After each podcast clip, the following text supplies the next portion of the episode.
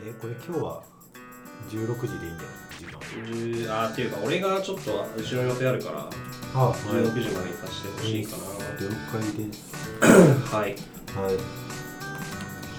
じゃあ今日あんま長くできない。ちょっと TRPG 会が。はい。うい。なるので。ほう。はい。じゃあ始めますかちょっと。ネタ帳ネタ どっちやねん？用意ドンと言ったら触らせてくださいみたいな感じだったけどね。いやいや意図したわけだいや用意どんごめん嘘だったね。今正しくは多分。やってしま何かちょっと待って。やねうあの完璧に自分すらも引っ掛けていくこの。な何をどうやったら引っかかんだよ。うん分かんない。俺やっぱ何も考えずに喋ってるからさ。わかる。あ喋るじゃん。多分なんか作業してるでしょ。なんか作業しててだけどなんか周りの空気的にとりあえず言っとくかみたいな。あいやいや。ごめんごめん今そのことは普通に作業止めてたよ。いやいやっていうかんなんかさ喋るときに前頭葉って働かない。ってこと？なんか多分脊髄とか脳幹で喋ってる。あそうそう喋るじゃん。喋ったことは耳に聞こえてくるじゃん。理解するじゃん。何言ってんだこいつ。でもでもでもまあ分からない分からんでもない。わかる。なんかなんとかじゃんって言った後あれ俺今なんつってんのそのなんか用意して始めようっていう時に始める準備ができたら自分が分かってるはずなのに言われていやまだ準備できてね何言ってんだこいお前俺やみたいなみたいなやべえ自分で自分を追い込んでしまうことがたまにございます追い込んでるとまた別なんじゃねの何か分かんないでで今日の挨拶はじゃあやっていきますかえっと第5回エピソード5ですねはいじゃあ、えー録音できてんねこれね。録音は はいできてます。はいじゃあやっていきますか。よろしくお願い。しよますろしくお願いします。はい、ということで、えーっと、楽しいワークスエピドエピソード5。えー、このポッドキャストは、楽しいワークスの3人がお送りするポッドキャストです。パーソナリティの流しと、りょうと亀猫。の3人。テンション低くね？カメ猫低くね？カメ猫って感情を失ったカメ猫みたいなえ、え、ごめん、あの、な、なんか悪いことした俺ら。い ごめんあの寝起きですほんの数時間前まで寝てたんでや、俺もほんの数時間前に寝てたあよ。本当ですか？うんだって、8時起きたもんさ。イスコンと寝坊のそ寝坊の相関関係 はい、えっと、まあ、我々3人が、えー、気になる IT 業界にまつわるトピックについてディスカッションをお送りしていきます。えー、私たちはフィードバック募集しております。えー、Twitter でハッシュタグ楽しいワークス、シャープひらがなで楽しい、アルファベットで WORKS で、ぜひつぶやいてみてください。大体私がいいねつけに行きます。えー、ポッドキャストを続けていくいく上での参考にさせていただきたいと思いますので、えー、皆様からのフィードバックですね、ぜひお待ちしてます。ますはい。えー、ちゅうことで、えー、テンションの低い、つたった数時間前に起きた3人がやっていくわけですね。そうっす。はい。すまあ、数時間前、うん、まあ、9時間前ぐらいはね、数時間前だね、多分。桁だけじゃん。そうね。な、な、なに、なにこの無言の見つめ合いは？はい、じゃあ、あじゃあ、亀猫くんから、あはい。はい、テンション低いな。いやテンションはい ごごめんね、ごめんね、無理しなくていいんだよ、本当に。ごめんね。大丈夫です。いやちょっとほんの2時間前まで寝てたんで。そう、俺もほんの数時間前に寝てたんだけど。にほんの12時間前に寝てたんで。それはいいです。でえっ、とじゃあ話をしますね。はい、はい。どうぞ。はい。えっ、と今回のネタはデベロッパー IO デベロッパーズ IO 失礼しました。デベロッパーズ IO カフェに行ってきましたっていう。ブログを見つけたんだよね。あそうです。そう。ちょっと見つけましてそのネタを。え？はい書きました。あのちょっと行ってきたんでその辺の話をブログに、ま、ざっくりまとめてそれをちょっとネタとして出しましたってこれもいう感じです話そうかなっていうことで。はいちょうど、えっ、と、収録日がですね、えっ、と、これ今日2月16日なんですけども、ちょうど今週オープンしたばっかり。そうですねですね12日にうん。で私がその翌日オープン2日目の13日に行ってきましてまあ、その時こんな風に感じたぜ的なものをざっくりと書いていたので、まあ、その辺の話をここでもしようかなっていうことはいで取り上げようと思いました。どうぞはい。という形で、で、えっ、と、多分ご存知の方の方が多いと思うんですけども、念のためご説明する？した方がいいと思うんですけど。しろよはい。えっ、と、まあこのデベロッパーズ愛用カフェというものは、なんかね、りょりょうさんがいる前でこれを話すのすげえ気持ち悪いな。なんで？なんか、うん、まあいいや。はい。これはその、まあ今週、2019年2月の12日からオープンしました、AWS で有名なクラスメソッドさんが、AWS で有名なのに Amazon Web サービスだろ、はい。AWS ジャパンとかそうですね。はい、えっと、まあ、はいクラスメソッドさんが、はいえっと、まあ、えっと、Amazon Go をモチーフにしたキャッシュレス、レジレス、まあ、ウォークスルー決済はい。可能なコンセプトを実証実験するためのカフェです。ですという。はい。はい。ありがとうございます。はいしっかりしろ。はい。テンション上げてきますね。あ、それは別に、はい、あ、本当です。はい。まあ、ということで、ちょっと Amazon Go 自体も気になっていましたし、ちょうど、あのー都内の方に行く機会があったので、じゃあ行ってみようかなということで行ってきましたということです。で、どうしようかな。これ淡々と、なんか、こんな風に使いましたみたいな感じなんで、それを話せばいいのかな。なんかさ、うんまあ、それでもいいと思いますけど、どうはいいう話をしたいんですか、あなたは？なんかすごかったよって話をしたいとざっくりと思いました。はい、じゃあ、はいどうぞ。うーんとね、どうしようかな。まあ普通に感想とかはい。いいんじゃないかとりあえず、あのまあ、なんか、事前にはいろいろ調べてたんですけど、まあ、とりあえずやってみようということで、アプリを入れて、で、いろいろ登録しなきゃいけないんですけど、その辺の準備して、じゃあ行ったわけなんですけど、面白いなと思ったのが、まず、その注文。これみんな多分ご存知だと思うんですけども、アプリから注文しましょうっていう形になってまして、で、えー、なんだろうな。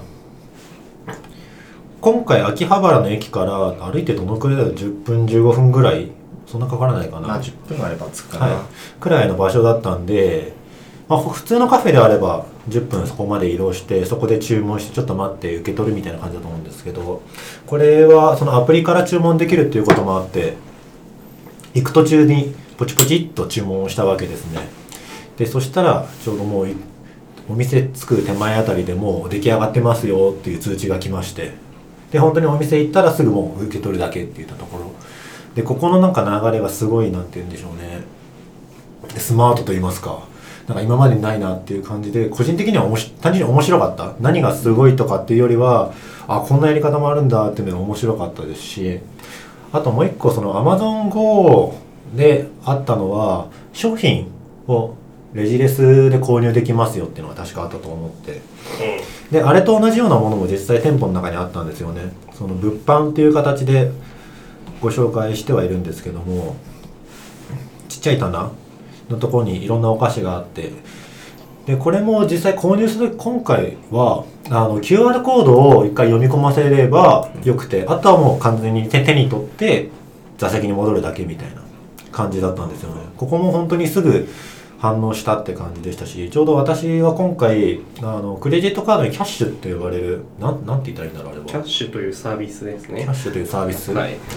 を登録してましてあれ決済した時に通知が来るんですけども本当にそのエリアを出て5秒ぐらいしたらトゥルンってあの通知来たっていうこともあってすごいシームレスに動いてるなっていうのは感じましたっていうのは今回使ってみて思ったところですね。であとは何だろうな。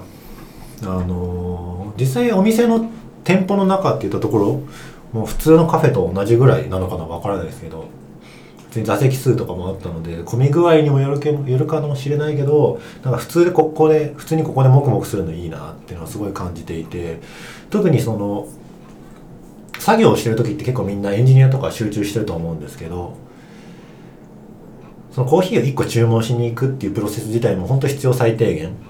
ああコーヒーなくなってきたなと思ったらスマホでポチポチ注文してあとは待ってれば勝手に出てくるっていうような感じ。まあ受け取りには行かなきゃいけないんですけど、っていったところとかもあってすごい注文も楽だしそのなんだ全体的にうんちょっと今寝起きなんであんまりボキャブラリーがないんであれなんですけど。寝起きを言い訳になる？してます。はい。はい。言い訳になると思ってます。まあなんでちょっと個人的には普通に良かったっていうのが個人感想です。でどうしようかなとはいえまだ多分その作り途中だからっていうのは大いにあると思うんですけどもなんか最初入った時実は混乱したんですよね。あのもう手元のスマホでは番号表示されてて受け取れますよって出てるんですけど、入ってどうしようってなっちゃったっていうのは実は今回あって。まあ中であのいろんな人とお話ししてまだそこはいろいろと試行錯誤中ですっていう話はしたんですけども、まあ、最初入った時にどこに向かえばいいのかわからないっていうのは実はありましてアプリ側にはあのカウンターに向かってくださいっていうのがあるんですけどカウンターどれっていうのとかがあったりだとか。あとは飲み物をどのがどどのタイミングで取りに行きゃいいんだっていったところが結構それも相まってあの分からない。通知は来るんだけどでも実際今回ってコーヒーとかのドリンク自体はあの中の人がこうそのなんだろう中のその作ってるところから出てきて、何番の人っていう感じで出してくれたんですけどそのタイミングもちょっと通知とずれてるっていったところ通知がちょっとフライング気味っていうところもあって通知出ました10秒20秒経たないぐらいに出てくるみたいな感じだったんでちょっとこう手持ち無沙汰というかちょっと立ってうーんみたいな感じもあったりしたので、なんかその辺は多分今後最適化されていくのかなと思いつつ多分初めて行くと特に分かりづらいのかなっていうのは思いましたね。とはいえなんかここすごいいいなと思ったのはその実証実験っていうところはあるとは思うんですけどもなんか他のカフェでもやってもらいたいなっていうのは思ったのはそのイートインはぶっちゃけいいんだけどあのコーヒーだけ買いたいってカフェにそれはいっぱいあると思うんですけどそういう時にここすごい使えそうだなっていうのは思ったんですよね。近くのオフィスとかでパパッとスマホで注文してで移動してお店に着いたらもうすぐに受け取れる状態。で決済も全て済んでいるので本当に受け取ってすぐまたオフィス戻ってっていうようなことができそうなので。なんかこの辺なんだろうに実際オフィスだったらめっちゃ使ってるなっていうのは思ったりもしましたっていうのがなんだろうざっくり感想こんな感じでいいのかなはい。でした。はい。はい。めっちゃ良かったです。はい。聞いてみたいんだけどさ。はいあの体験ができるならはい。普通のカフェより高くてもああわしは行く。行く例えば、うん。コーヒーって普通 L サイズでいくらぐらいだ？まあ3 4 100普通のコーヒーはそうだね。じゃあ普通の店のコーヒーがとりあえず400円だとして、はい。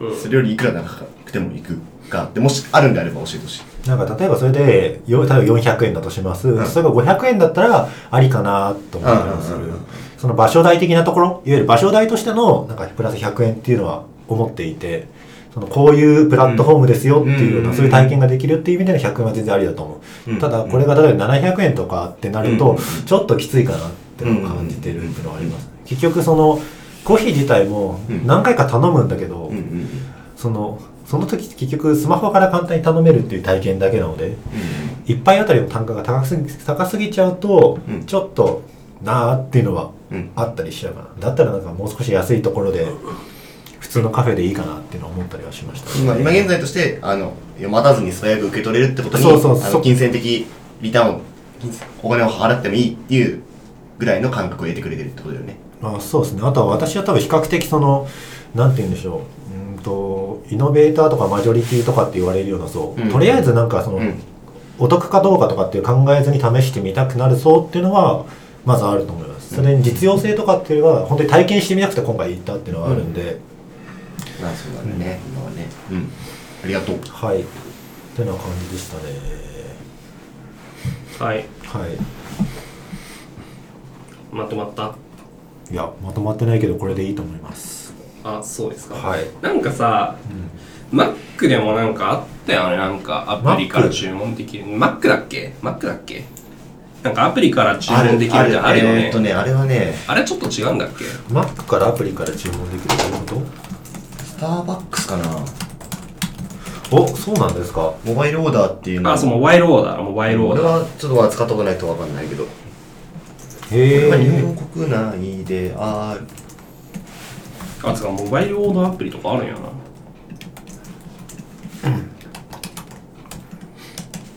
うーんなるほどモバイルオーダーでググったらクラメスの記事が出てきた。モバイルオーダーアプリとか。うーん。まあ発想自体 発想自体はまあこれ。そうですね確かに。これよね。このプロジェクト自体はどっちかあのモバイルオーダーっていうカフェじゃなくてどっちかっていうとウォークスルー決済の方でしょ。そうそっちから始まってるから、うんうんうん。アマゾン GO から派生してるから。で組み合わせてそれもこれもつけたみたいうんうん。うんな感じかな、個人的にはこの仕組み自体はすごい普通に便利だったっていうのはあるんで、まあ楽だよね。うん、なんか今回に限らず正直いろんなカフェでやってほしい。そのスタバしかり、何ドトールしかりわかんないけど。なんか、なんかが頑張ってなんかねなんかすげえダッシュでなんかやったりとかなんか思いっきりこのエリアの外にボンって商品ぶん投げたらどうなるのかとかちょっと気になるけど。なんっていうのとちょっとむずいろんなとこでやるのに難しいと思うのは、うん。カメネコって今キャッシュ使っててスイカとか使ってる。うん。コンビニ入ってうん。電子マネー使えませんって言われたクレジットカード使えませんって言われたらどう思う？ああめんどくせえだと思う世の中でも現金派って結構いるじゃん。そうねそこね。それそれが起きるんだよ、うん。逆逆これは逆パターンだけどクレカオンリーだとっていうのは、そうね。多分難しいとことして一つあるのかなとはまあこの店では起きないんだけど。うんうんうんうん。まあそうねその現金派の人たちをそもそもどうするかって。まあでもどうなんでしょう。俺らが休みソットがやるんじゃなくて、うん。他の一般の小売の人とかがやるとなると、うんやっぱそこは課題になるんじゃないかな、ああなるほどねそれはそのモバイルオーダーの部分の話？物販も。物販もクレカ結局そうだ。なそしたら現金でやってないから。レジが出来上がっちゃうそうそうそう。キャッシュレスレジですっていう考えだから、そうだね。そういう意味だと。まあでもただそれはうん少しずつでも。ちょっと見えたら見えてる壁の一つに好きなくてまあ全然超えれるだろうなとは思うんだけど。最初はそういう意味だともうなんか全ての人に使ってもらうじゃなくてもターゲット絞って、うん多分こういうのって学生さんとか好きだと思うんだよね、うん。だからそういう層に向けていわゆる一部のオプションとして用意するぐらいだったらいいのかなって気はしたりする。それぞれのカフェが。なんかこれを本気でやりに行くっていうよりは少しずつやっていって、で今ってそれこそ現金派云々っていう話はありつつもスイカとかいわゆるカード式のもの、あれってみんな使ってるじゃないですか。あれと同じような形で少しずつ浸透していけばいいのかなってそのお金の形、支払い方の形っていうのは思うのでなんか今回クラスメソッドさんがこれをやってくれてでかつクラスメソッドさんなんで結構大々的になんだろう知れ渡ったということもあると思うんでなんか今後いろんなカフェとかも普通に個人として個人的にはやってほしいっていうのはざっくりと思ったまあってまあことですね。そうっすね、だから知り渡ってるかどうかは我々の観測まあ亀猫くんの観測範囲だけなのではい、それは大いにあります。すみません。例えば例えばお前の母ちゃん知ってるかって言ったら俺絶対知らないと思うし、知らんな。うんはい。はい、まあでもそうっすねキャッシュレスとかの話で言うとまあ俺も結構小銭持つのが嫌いなタイプなので、なるべく電子マネーとかで決済するんだけどうん、いやなんか電子マネー使えないとこあんま行かないよね。なんか行かなくなる？なん。あ、かそうなんだ。わかる。結局。うん。だ別にあうんはいふ増えてくれたらいいっすねぐらいの感じだけど、あと個人的にそういえば気になったのはそのウォークスルーのところで誤って決済されたらこれどうなるのかなっていうのは思ったりしたんです。誤って決済ってどういうこ例えばその特定の商品1個買ったのにそれが2個ってカウントされてたりとか逆に2つ買ったのに1つしかカウントされないとかっていうのはあるのかなっていうのがあり思って絶対それはあり得て、うん。多く買買ってないのに買っちゃった時はアプリの操作で返金ができたような気がする。確かあー。なんかそこのなんかか買ってないのに買った扱いになった場合だって気づいたら、まあ、ユーザーがやるのかなユーザー側から返金だった,、と思うよ。逆だったらどうなるのかなといやっていうかそれシステムのシステムでそういうエラーみたいな感じで起きちゃったら多分ユーザーからじゃないと気づけないんじゃないの？そうだよね。多分有効期限はある気がするけど返金ができたと。あそうなんですね、へえあの本家がもうそんな感じだから確か。本家もなんか修正ができたんじゃないかな、うーんなんかこの辺のレジレスというところなのかわかんないけど、うん。確かあのユニクロ GU とかってあるじゃないですか、あそこもレジレスって言っていいのかわかんないけど。セルフレジ？そうそうセルフレジか。になっててあれもすごいななんか似てるなっていうのは思ったんですよね。あれもカートをその専用の機械にぶち込めば中に入ってる商品検知してくれるっていうのがあるので、なんかそういう意味だと少しずつそういうの広がっていくのかなっていうの、うん。あれもなんだかんだ確かあれってどこの全ての店舗で全部あれに切り替えたんだっけな。全部はないんじゃないかな。全部だったかな。全部じゃないでしょ。うか。あるとこあるだと思うよ。ただなんか本当に多分都内だとほとんどそれに変わってるみたいな話を聞いたことがあってちょっと実際それ分かんないんでうん、あれですけど。のあの後でああアトレにあるからユニクロ行ってみればいいとよいいと思います。了解です。はい。はい。まあキャッシュレスは最高でしたっていうこはい、とですね、この間この間アトレの 今週アトレのユニクロで靴下買ったら普通にピッピバコでやってたけど。あ本当ですか、へえ。はい。はい。満足しました。はい。いいと思います、はい。まあ、確かになんかこの物販のレパートリー微妙いな。それは？知らない。ななんでこのレパートリーなのかな？はい。そう思いました。はい、はい。じゃあまあデバイオカフェ。気になる方はぜひ平日の、えー10時から18時だっけ？これ、そのはず。はい、はい、行ってみたらいいんじゃないでしょうか。最寄りは岩本町だと思う。岩本町かな？はい。秋葉原より岩本町の近い、ぽい。じゃあそんなもんで。はい。じゃあ亀猫の話は以上ということで。ありがとうございました。はい。お疲れ,、はいお疲れ様でしお疲れ。はい。たじゃあ次はじゃありょうちゃんでいいかおい。なはいえーとネタは IT メディアニュースのはい、バはい。イトテロなぜなくならない？バイトテロ。まあ IT ってついてるからね。そうえな何や何やってたの君は？いや俺 俺がやってるしたわけじゃないよ。いやなんかおでんツンツンツンツンとかやってそうじゃん。いやいやいやいやいやいやいや偏見偏見こうやってやってないってやってないんですよ。そういうこと。まあバイトテロなぜなくならないのか厳罰の事業者もっていう。まあ厳罰の動きってことかな。うんうん。だからね、か簡単に言うと、まあ、バイこの、えー、と IT メディアさんの記事で紹介してるのは、えーバイトテロはなぜなくならないのか。インターネットに公開すると、えー大変なことになるっていう想像力が足りてないんじゃないか。あと,、えっと業務妨害罪で訴えるとか、えーそういった、えー毅然とした対応を取っていくことで、えー今後の防止、まあ、同じようなことをする人が減るんじゃないか。はアルバイトだけで切り盛りしてるからこうなるんだと。えー常に管理責任者を置くことが必要なんじゃないかまあ最近また増えてきたよね。一時期バイトテロブームでまあ冷蔵庫に入るとか、ねいろいろ 騒動がありそのちょっと前ぐらいにも未成年者の飲酒喫煙がツイッターにとか。うんうん。で今回のまあバイトテロとかはインスタだったっけかな？まあちょっと忘れちゃったけど。まあそこら辺でいろいろこういう問題が今回もまあ 3, 3つぐらいかな？なんか確か出てたよね。はい。コンビニとか、えっ、と、ファミレスとか。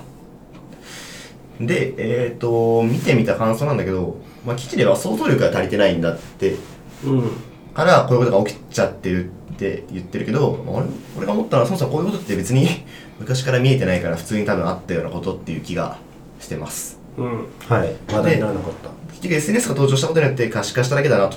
で、あえて言うんだったら、あの、フランチャイズってどんどんどんどんマニュアル化していくよね。高度にマニュアル化していくと、仕事っていうものは、そこで個人の主義とか思想がもう入り込む余地がどんどんなくなってきますと。そうなっていくと、もう仕事にプラプライドを持つことはしづらくなってきてる。うんほと、ちょっと思う。うほうほまあ、あえて言うなら、昔と今で、なんで、今が増えてるって言うんだったら、その理由、増えてるって過程のもとなんで増えてるのかって考えてみるとこうなのかなとか。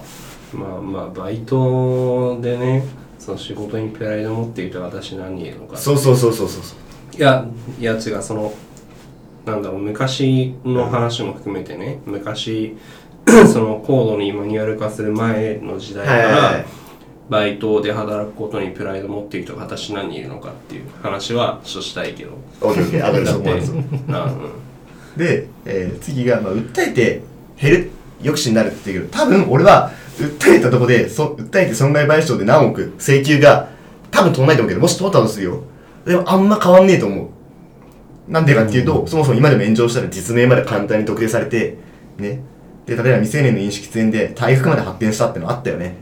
もう社会的制裁は、実は、えっ、と、SNS 炎上ではあるよねって。で、でもこういうやらかすと、こういう風に社会的制裁を食らうって情報って、やらかす層には正直知れ渡ってない。もしくは、それって自分に関係あることとして多分捉えられてないだから損害賠償請求確定しました何億円請求されましたでニュースってそもそも話題にならないからマスコミも大してやらないし最初ちょっとやるぐらいでだしそれを別に見てあじゃあ気をつけなきゃって思うそそもそもやらないでしょ 最初からって思ってる。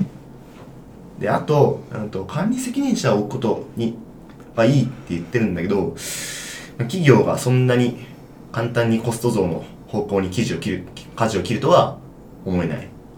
まあスマートフォンを持ち込めないようにするとか多分そういった対応になるんじゃないかね。よくあるじゃん。オフィスにクリアのバッグしか持っていけないとか、あれがああいう飲食店とかえっ、とコンビニとかそういうとこにもまあなる可能性があるかなとかあえて対応を取るとしたらって思った。でじゃあここまでが感想ででででじゃあ自分がそういう店を使いたくない不衛生とか問題のある店避けたいなら高級な店に行くしかないのかなって一瞬思ったんだけど、はい、数年前に食品偽装問題とか散々ありましたよね。あのエビとかはい。食べ残しとか無理出すとか、でじゃあもうどうしてもらうかっていうと正直もう一人一人に しっかりしてもらうしかダメ。やっぱ根本的に解決策ってないないんだよね。でどうしたら一人一人にしっかりし働く人にしっかりしてもらうかっつったら、まあ、仕事にプライドを持ってもらう。ちゃんとやりたいと思ってもらうえっ、とこの職職場を辞めたくないと思ってる、まあ、要は金とか待遇とかやりがいとかまあ金待遇やりがいぐらいの順番じゃない？でこの仕事辞めたくないと思えばそれ相応の対応を取るでしょ。あなた時給1万円ですってバイトしてたら辞めたいと多分簡単に思わないよねとか。この職場辞めたくないとか。まあそういうことがかなと思いました。そういう話です、はい。ちょっとまあ IT っていうか SNS 絡みっていう感じなんだけどうーん IT 業界ニュースでしたっけ？IT 業界ですねきっと。まあまあ言ったもん勝ちだから。でえっと永瀬がさっき言ったバイトでプライド持ってる人いたかっていうと、まあほとんどいねえと思う、うん。昔から。昔から。いや逆にさそんな意識高い系のまあ俺ウーマンラッシュアワーのコントですげえ好きなのがあって、うん。バイトリーダーネタのコントがあるんだよね、うんうんうん。なんか時給800円のところみんなみんなが時給800円で頑張るとこ俺は850円で頑張っていうそう俺はバイトリーダーって登場してくるんだけど。それがめっちゃ面白くて。あなんかそれでなんかバイそのバイトリーダーじゃないけどなんかそんな逆にそんなみみんな金もらってんからちゃんとやろうぜみたいなやついたらめっちゃただ鬱陶しいだけだわって思いながらバイトしてた当時は。ーだからプライドじゃなくてそのいや個人的に他人に思ったのはそもそもそんなだってその人たちそういう何わ悪さだけど何炎上するようなことをやるっていう発想に至る時点でもうなんかそもそもっていう時点気がするんですよ。そういう人がそもそもそのバイトとして雇われるのはどうなのって言ったところは思ったりする面んです白面白いこと言うな。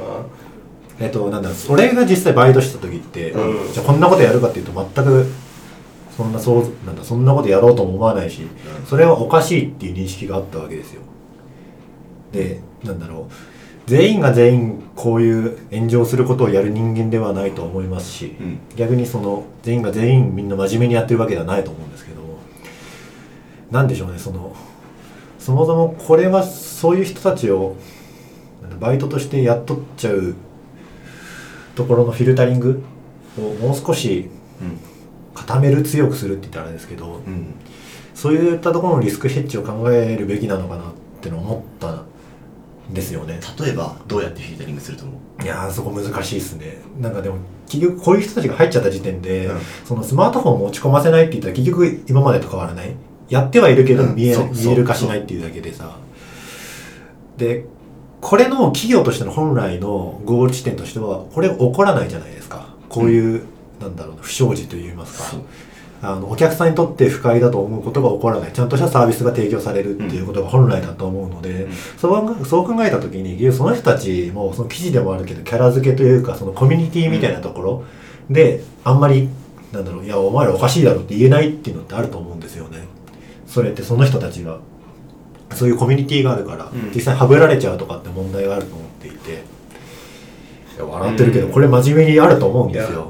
まあまあみんなはふざけてるから、そうそうそうそうそう。そう乗っちゃうかもしれない感じそうで、そういう心理的なものはあると思っていて結局そういう人が入っちゃうとそういう空気が出来上がったりする可能性も大いにある、うん。もちろんそこに監視いわゆる正社員だとか、ちゃんと本当に責任を持った人が入れば、うん。そこをうまく抑制できるかもしれないけどうん。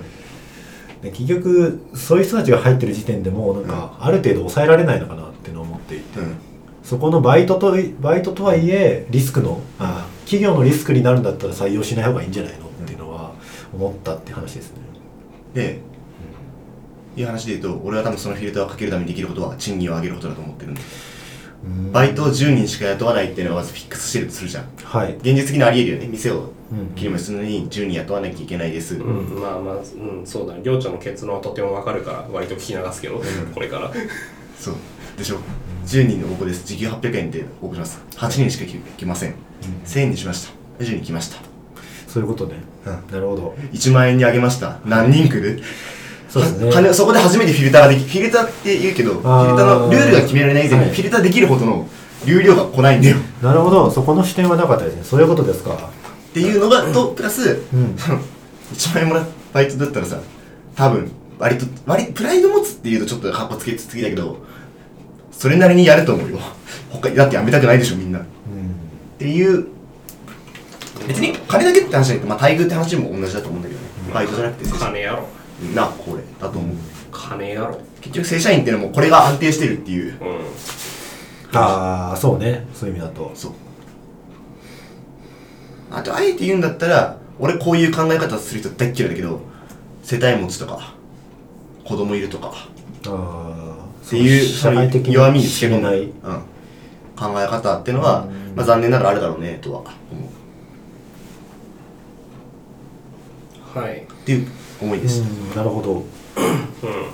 うん。まあ、想像力ないんじゃないですか、結局。それはねそう それはない、アメリカの戦争反対派がめっちゃ増えたエピソードっていうのがあって、うえっと、第二次世界大戦とか、んうんそんぐらいの時期まで、まあ、あのアメリカって、まあ、あの戦争すごく勝ってたし、うん。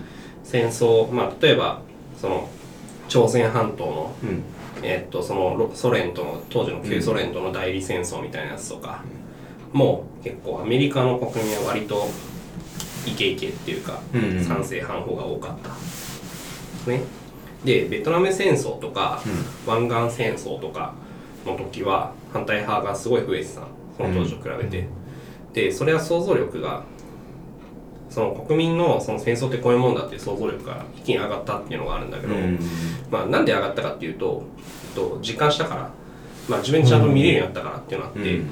では写真で見るよりそのすごい昔と比べてその戦争反対が増えた時代にはマスメディアがすごいうん。成長してて映像で伝えるようになったりとかそういうのあったんだよねだから写真で見てもその戦争のなんだろう。ミサなんか銃撃つ音とかそういうのがすごい生々しく想像想像できるようになってきたから、戦争反対派が減ったっていうエピソードがありますと。だからそれと同じで想像力ないからなんじゃないですかっていう話、まあやってもあげないでしょ普通みたいな。いたずらしても。まあ、そうですね。あとは、まあ、失うものがないっていうのも正直あるのかなっていう気は。無敵の人や。うーんの側面はあるとは思う。あさっき言った社会的制裁があるっていうのと相反してるけど多分こういう社会的制裁を受けたとしてもじゃあその800円でとかもうかなり低い時給で雇うってバイトの中にそういう人一人一人見た時にもうそもそもそこの人件費を抑えてる時点で入る人のチェックとかにコストかけてないよね多分。対して。そうだね。まあそのチェックする側もね人件費かかりますからね。という、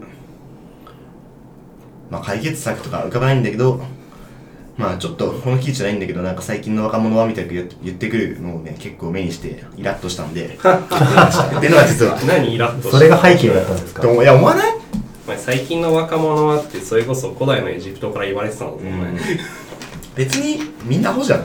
みんなバカだし。そそれこそ今の段段階の世代とかがサラリーマンやってた時は最近の若者は電車の中で渋谷ので邪魔だみたいな世論世論があったりしてあそれが最近の若者はスマホでポチポチしてうんたらかんたらになって新聞読め結局あのねあのまああの若者を理解できない時に最近の若者はっていう枕言葉がついてあだこうだ言うだけだからそこはまあそうっすね。千葉吉兆とか懐かしいね。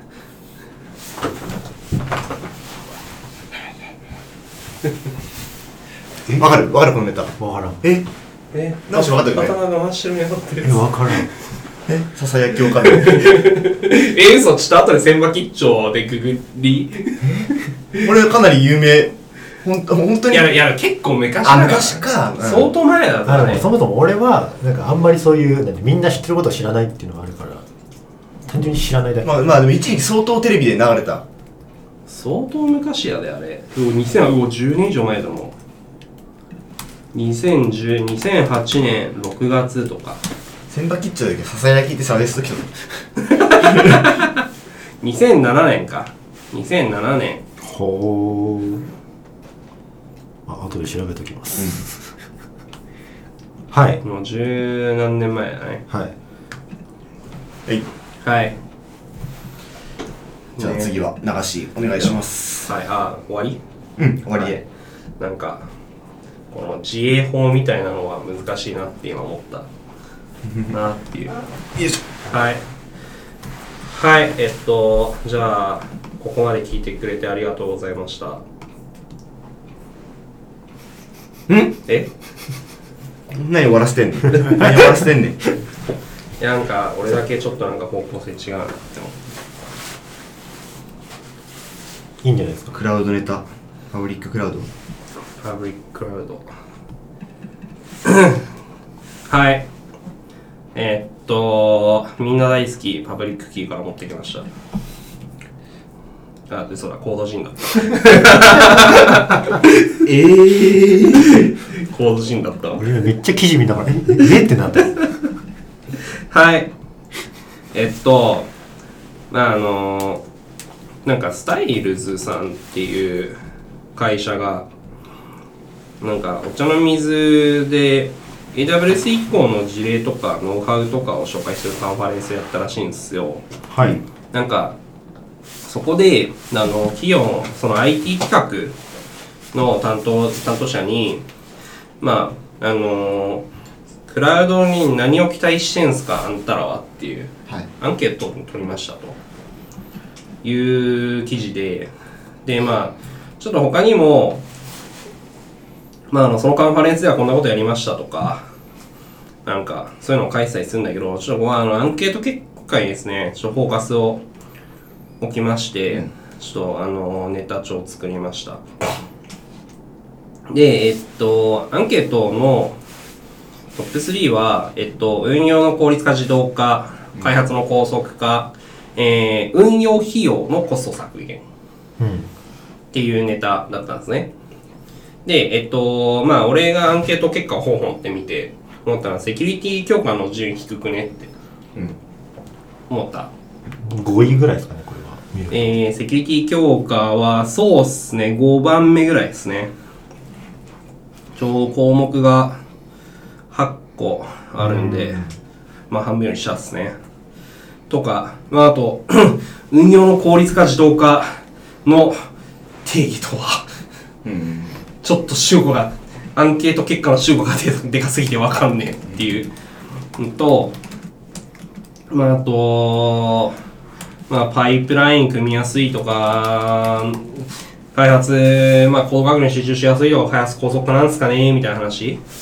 とか、まああと、まあ一、まあ、あとスモールスタートとか、うん。あの、サポート終了機器から、機器の公開対応からの解放っていうのが結構下の方の、下、あの、ブービーと、そのしワースト3、まあ、下から3つ目に入ってるんですけど、これがとても分かりみが深いので、結構順位低いなっていうのと、まああと、アンケート結果の上位、コスト削減、運用費用、ほうっつうんはい。運用費、コスト削減、過去運用費用っうんていう項目ね。ほう。ほうっつって。だって、コストとは費用だけなのかっていう話じゃんコストとは出ていくお金だけなのかっていううん話じゃん、人件費も入るって話をしてる？違う、いや人件費とかうん入るでしょっていう話、なんだけど、うんうんうん。ただこのアンケートの結果を見る感じだと多分人件費は多分入ってないよねっていう。これには入ってないと思う多分。ねだからそこに期待する人たちが多いっていうのはなんか逆にこの人たちがクラウドエイヤで導入したとしても、うなんか例えば、まあ、よく言われるだろうけど RDS で使える EC2 のに載せた方が安いじゃんとかそういう話になっちゃうんじゃねえのとか、うん。あ言ってること分かった。うん。思うわけですよ、このアンケート結果の項目だけ見ると、うん。うん。うん。それって費用的には削減できるんだけど本当に全体のコスト感ってそっちの方が低いんだっけみたいな。うんうんうんうん。うんまあそちょっとね運用の効率化自動化って項目がうん。難しいなと思って、これがマネージドサービスとかを使うってことなのか、わかんないよね。わかちょっとわかんない。これから。じゃわかんないよね。なんか結構まあ多分マネージドサービスただマネージドサービス使うこととそのこ運用に運用のためにペイする金を減らすっていうのはどっちかっていうと相反する。だよね、あこれさはい。来た人たちにアンケート取ってるじゃないですかはい。であ一個だけ聞きたいのが、はい。確認しておきたいのはこれ記事見るとこのアンケートはい。はクラウド以降で期待するはい。効果のアンケートっはい。て書いてあるのはそのあいいのか。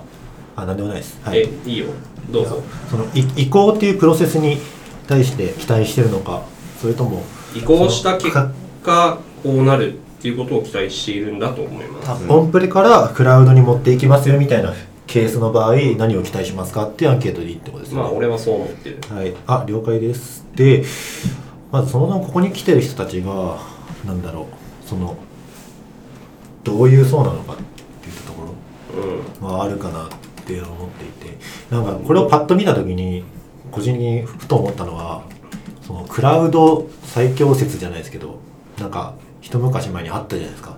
クラウドに載せ替えればコスト削減されてかつ運用も楽になりますよみたいなことが一時期こう変に主語を大きく騒がれてたのがあると思っていてなんかそれとすごい似てるなと思うんですよね。その効率化自動化とかっていやそれオンプレでもあんまり変わんないんじゃないかとかって思ったりとかやり方が違うだけで。うん。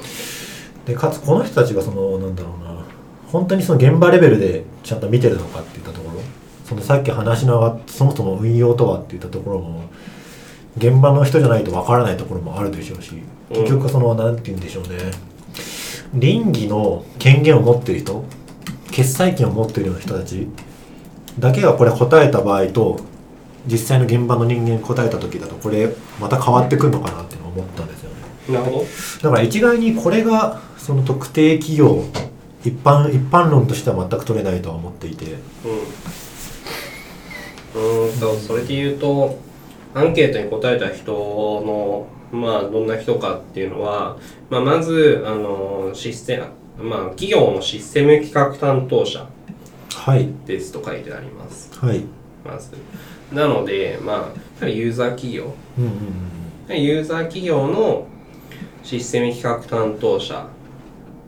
でかつクラウドに興味がある人。っていうのが回答者のペルソナになるかなって思います。うんうん。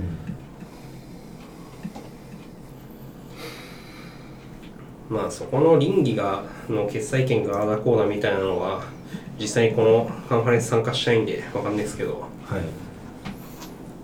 い。でもそこ変わるかなんか。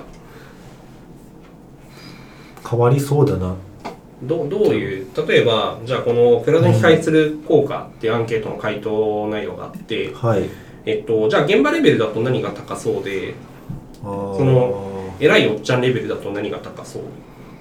個人的にはこの結果をその今の話した偉いおっちゃんたちの回答かなって勝手に思ってるんですよ。個人的には。でその現場レベルの話だと。うだからそこは完全に二分化する気は全くないんですけど今の話の流れであれですけど。んあいいよいいよ全ただそのセキュリティの強化だったりとかっていったところ。然うん。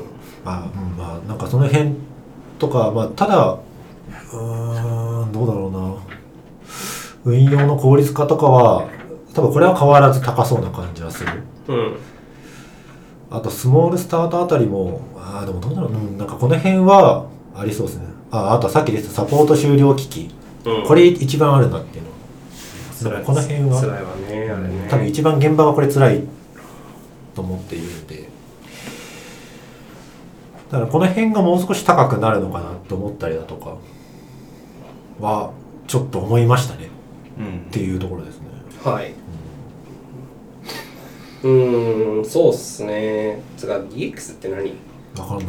デジタルトラ。ンスメーション。かなデデジタルトランスフォーメーション、まあまあ、ググったんだけど、デジタルトランスフォーメーションはいっていう。だから HP さんがよく言ってますね。そうなの？フューレットバッカー？うん。Yes おう、I see. まあ、とりあえずちょっとまあまとめると、まああの、コストイコール費用、つまり出費うん。でなってそうな部分にちょっとこの回答者た回答した人たちのに対するちょっと危うさを感じてしまいましたと、私は。えっとまあ目に見える具体的な数字だからまあある程度しゃあねえのかなっていうのは思いつつまあでもトータルで考えるようにして俺もそうならないようにしないとねっていう。うん。うん、その EC2 on MySQL あ違う。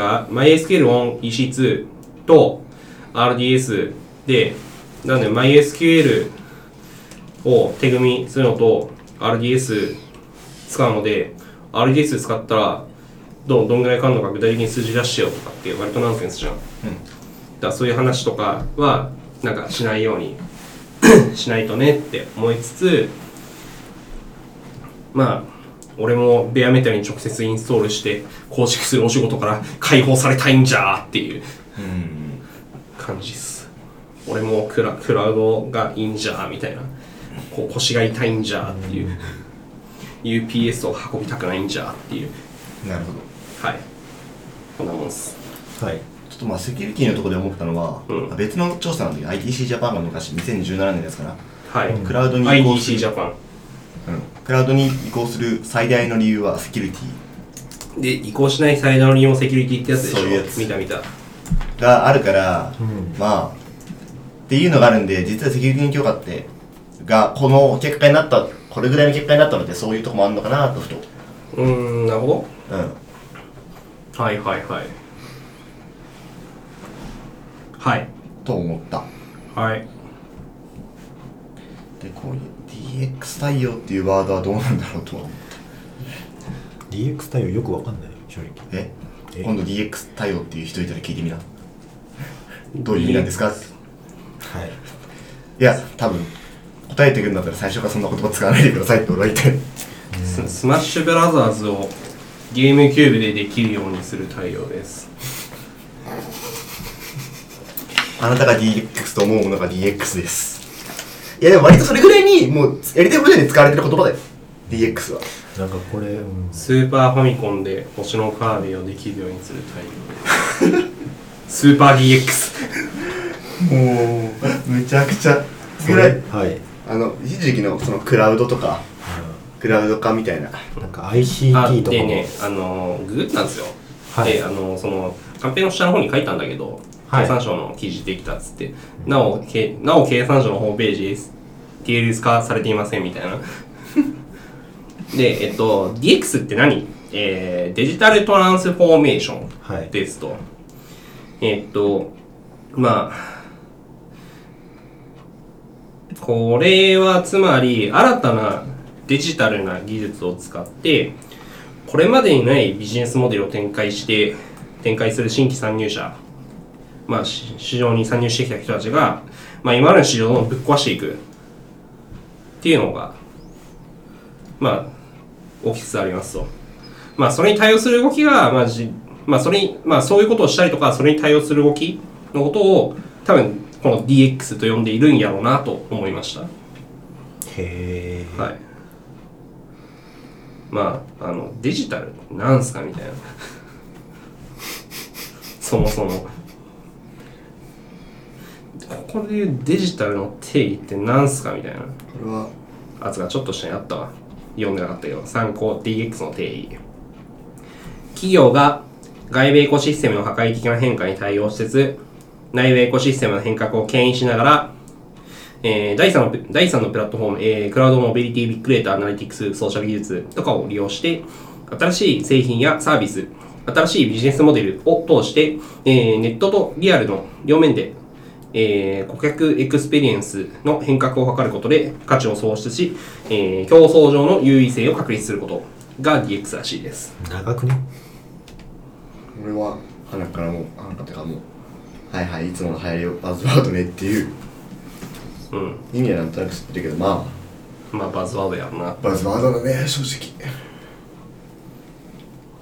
仕事効率化したいって時 IT 使うっていうのは絶対出てくるわけで、うん。要はそこら辺のことのまあまあ今出た定義だと新規参入とかそこら辺とかいろいろまあ確かにあるんだうん。はい。まあ、要するに、まあ、あの、新しい技術、まあ、IT とか、まあ、どんどんうまいこと使って、えっと、市場価値を高めていこうぜっていう企業の動きを DX と呼んでいるんじゃないですか。うん。雑に言うと。うん。はい。はい。まあ確かにまあそういう定義だとそうですね。DX 対応っていうのは出てくるのは。あるのかもしれないけど。うんなんだろう。この DX 対応っていう回答した人はあの決決済権すごい上の人っぽいねなんか。はい。っはい。て思った。はい。じゃあえっ、と終わるけどその前になんか告知ある告知ある人、なしえー、転職活動中です。転職して1年が経ちました。僕は転職してまだ1年経ってないですが。この前転職しました。はいおめでとうございます。ありがとうございますはい。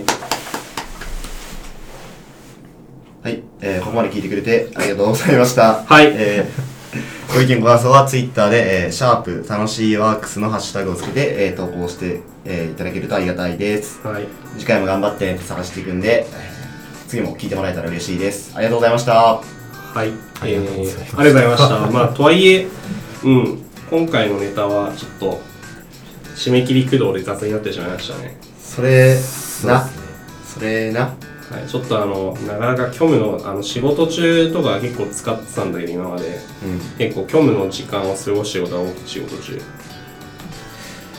なんかね、あの、それなりにニュースは見てる方だと思うけど、最近見てねえなって思った。そう。あでなんか、最近、最近なんか、俺の上司はフェッスムなんじゃないかって思ってきて、フェス、フェストム。尊敬のパフナーのフェスム。あいるんですけど。わかったわかった。最近俺の上司フェスなんじゃないかななど同化同化現象だこれは。みたいな怖え。心が消えていくっつって これが敵の同化現象でー、怖っ。虚無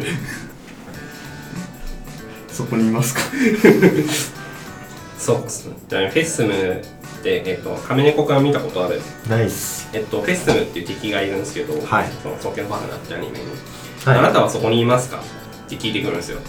で、そこに、それにイエスと返すと、なんかいるいいるんやなっつって、同化して、同化行為をし、同化行為をしてくるんですよ。取り殺しに同化、同化してくるんですよ。で、いないって答えると、じゃあお前いなくていいんやなっつって殺しに来る。